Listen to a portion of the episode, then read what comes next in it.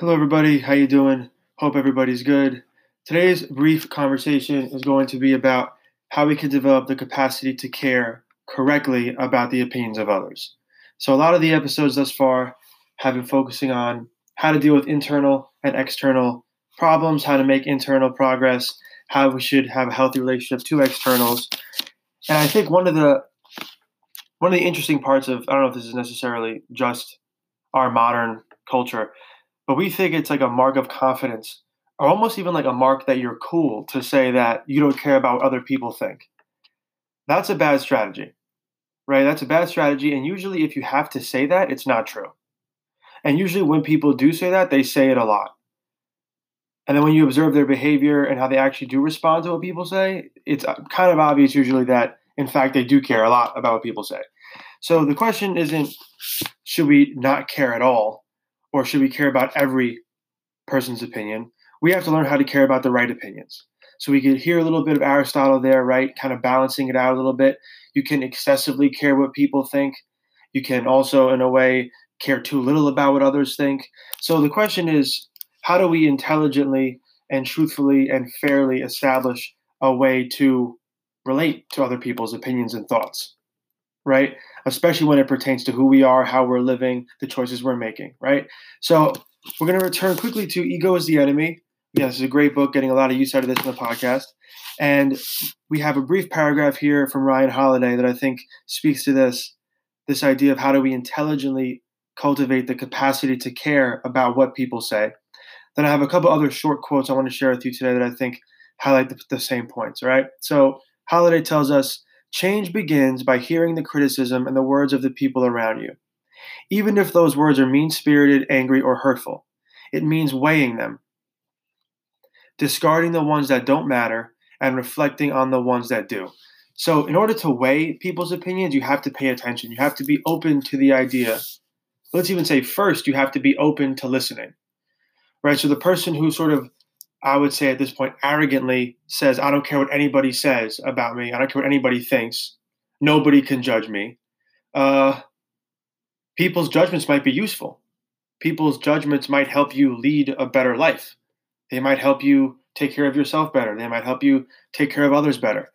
So that's not confidence, that's arrogance, right? So we don't necessarily have to agree with what everybody says, or we don't have to agree with what anybody says, but we have to be open to the idea that what someone's saying is something we could agree with or disagree with. That's where the weighing comes in. Right? So if we're not willing to at least pay attention to what people say, we're opening ourselves up, as Holiday's saying here, to miss the opportunities to see what matters. Right? So we have to be willing to do that. And that's very much a philosophical thing. In philosophy, we get used to paying attention to ourselves. And then when we practice philosophy with others, we're getting used to really paying attention to what they're saying and working to understand and interpret and then articulate our interpretations back to them to see if we have it right. And then we can go back and forth and make meaning, right? So ultimately, this is a philosophical exercise, it's a social exercise. Sorry. And it's also something that will help us lead a better life. So the idea of I don't care about what anybody says, don't make that something you think. We have to learn how to engage with pretty much engage with what everybody's saying and try to again get down to the truth of what they're saying. Is what they're saying true? Is what they're saying useful? Is what they're saying meaningful? That's the weighing process.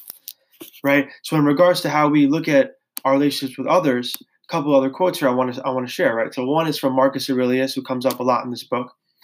Um, that is, ego is the enemy. And Marcus tells us it is our duty to have these two principles of action ever in readiness one, to do nothing but what is dictated on behalf of the common good, the other, to be prepared to change our ground if there be found someone who can correct an opinion of ours or point another better way. Right? So he is an emperor when he's writing this. He has to be open to receiving counsel from the people around him, in his opinion, to make the best choices. That's a smart way to lead life in general. We want to put people in our lives or put ourselves around people that are willing to be honest with us such that we can live this, who are willing to correct our opinions, We have to be open to being corrected. Right? Because someone could give us a direction to a better opinion. But if you're closed off, that's arrogance. If you're closed off, that's not philosophical. If you're closed off, you're not somebody who's even asking questions of themselves or the world. You think you know what you know, and that's it. And I'm sure we've all done this in the past, and or we can think of other people in our lives who are like this, who are who sometimes behave like this. It's really frustrating. So again, that sense of openness is a really cool sort of posture. Let's say it's a way to, it's an interesting way to move on the earth, learning from everybody, being willing to learn from everybody. You're going to grow more as a person. And again, learn doesn't mean agree or disagree. It means learn. It means open. It means weigh the opinions. Marcus here is saying if you can objectively, or let's say as closely as close to objectively as possible. See, okay, this person's telling something, telling me something useful, telling me something true. I have to be open to saying I'm wrong. This will help you in relationships, all types of relationships. Right? The the willingness to be corrected is something that's really important. And that's not what again, the book Ego is the Enemy, a person who's really into their ego does not have that willingness to be corrected. And if you're not willing to be corrected, you're really cutting off your capacity to learn. Right? And again, the only way to get that willingness is to cultivate the capacity to care about what someone's saying enough that you pay attention to it and that you weigh it as honestly as you can. Right? So, one more quote here I want to share that I think is interesting and again pertains to our relationships comes from Sun Tzu. He says, He who comes to you with censor is your teacher. So, right, someone who kind of corrects you is your teacher he who comes with approbation your, is your friend. So that approbation is kind of like approval in a way. But he who flatters you is your enemy. So I think that's the last one is the most interesting part of this to me, right? And again, I think even your friends at times could be your teachers, and your friends at times could be flatterers. But flattery to me is sort of like superficial in a way, or at least I think interpreting it in that way for the sake of this short quote is, is interesting, right? So someone who just randomly flatters you is not really giving you much. Right? Flattery too, I think, can oftentimes be connected to like deceitfulness in a way. Someone's flattering you because they just want to appeal to you because they want a favor or they want to hear something in return. That's the same thing, right? Like they're fishing for compliments, right? So again, approbation is, let's say, more of an earned approval, right? So approval is different than flattery. So someone who flatters you is your enemy because they kind of just maybe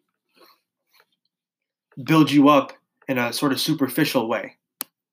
Right? So we need teachers in our lives, people who correct us. And we also want to be teachers, as we had in a few episodes ago, right? In a, in a podcast a few episodes ago with relationships and love.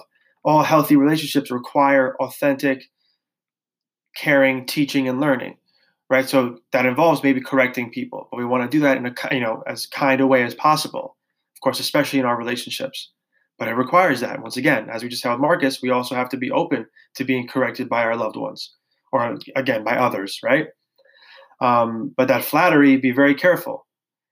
It, you know, approval and flattery, different ideas. So you want to keep that in mind, right? As well, I think it's very interesting. So be open to hearing what other people say, to weighing it, to examining it. Be open not only to just examining, but to agreeing or to disagreeing. And then, of course, being open to being corrected and seeing that someone who's just giving you random flattery isn't your friend. There's maybe a lack of authenticity there, there's maybe a lack of honesty there. So, on that note, right, be open to hearing things, be open to being guided by others, be being taught by others, get out of your own way, right? Don't become egocentric, thinking that you know everything and that the words of others are not things that we should take seriously. We can learn how to have a healthy capacity to care about what people say.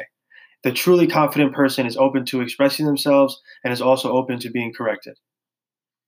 Hope this is helpful. Thank you for listening. We'll talk to you soon.